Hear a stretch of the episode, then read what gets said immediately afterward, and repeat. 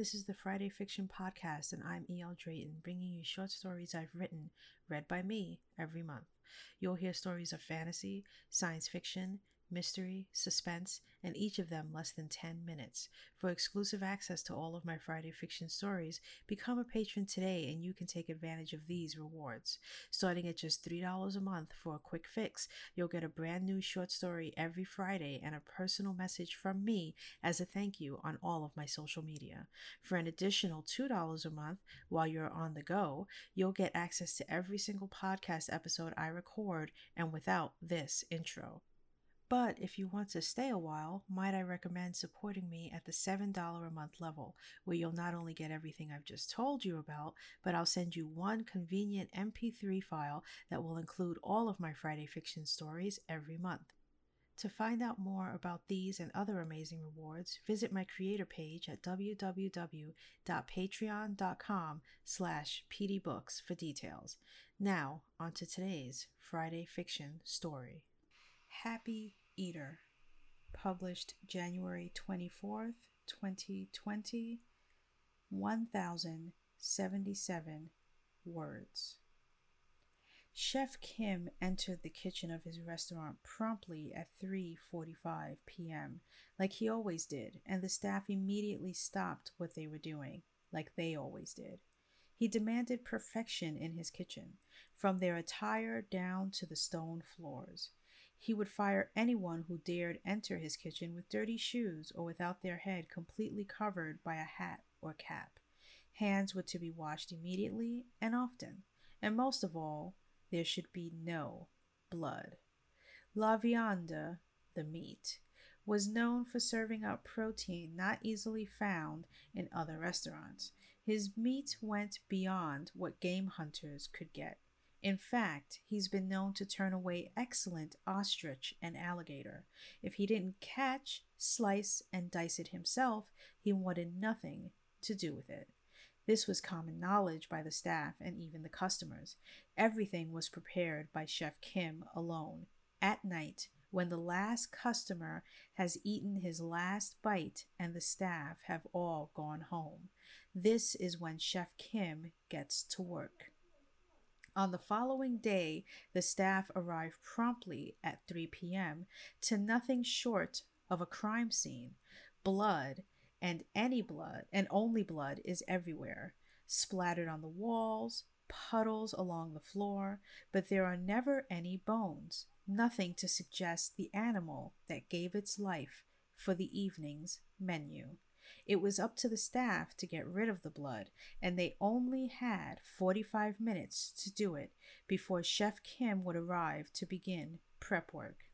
He had gone through many members of staff, some were squeamish, and others asked too many questions about where exactly all the blood came from. Chef Kim wasn't in the business of answering questions, and when a chef of his caliber could get customers willing to pay him hundreds of dollars without themselves asking questions, there was no wonder where his arrogance and his secrecy came from. On this particular morning, he stood in the middle of the kitchen and took in a deep breath.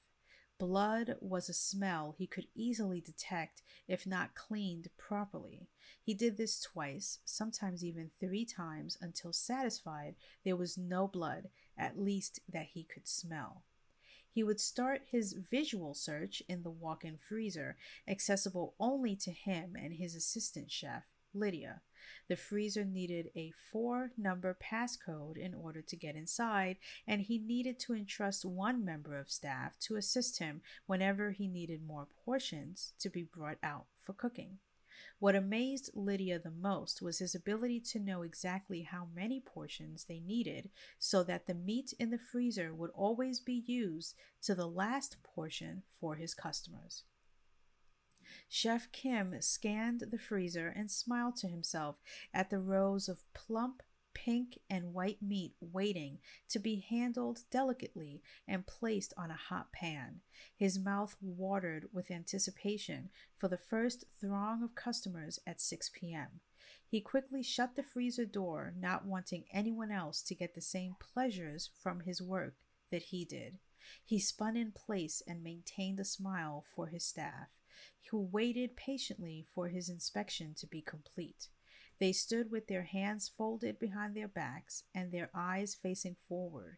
Their occasional blinking was all that proved they were still members of the living. He walked around the kitchen, lifting plates and running his index finger along the tops of shelves as he moved.